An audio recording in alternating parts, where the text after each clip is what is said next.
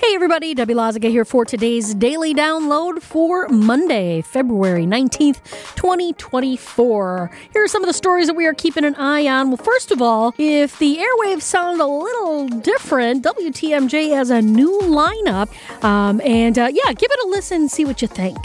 Governor Evers signs the redistricting maps. Finally, is that the end of the saga? We shall see. The Admirals go for 17 wins in a row. That includes road trips as well. They are in Manitoba. That uh, game starts at 2 o'clock, undefeated in 2024 so far.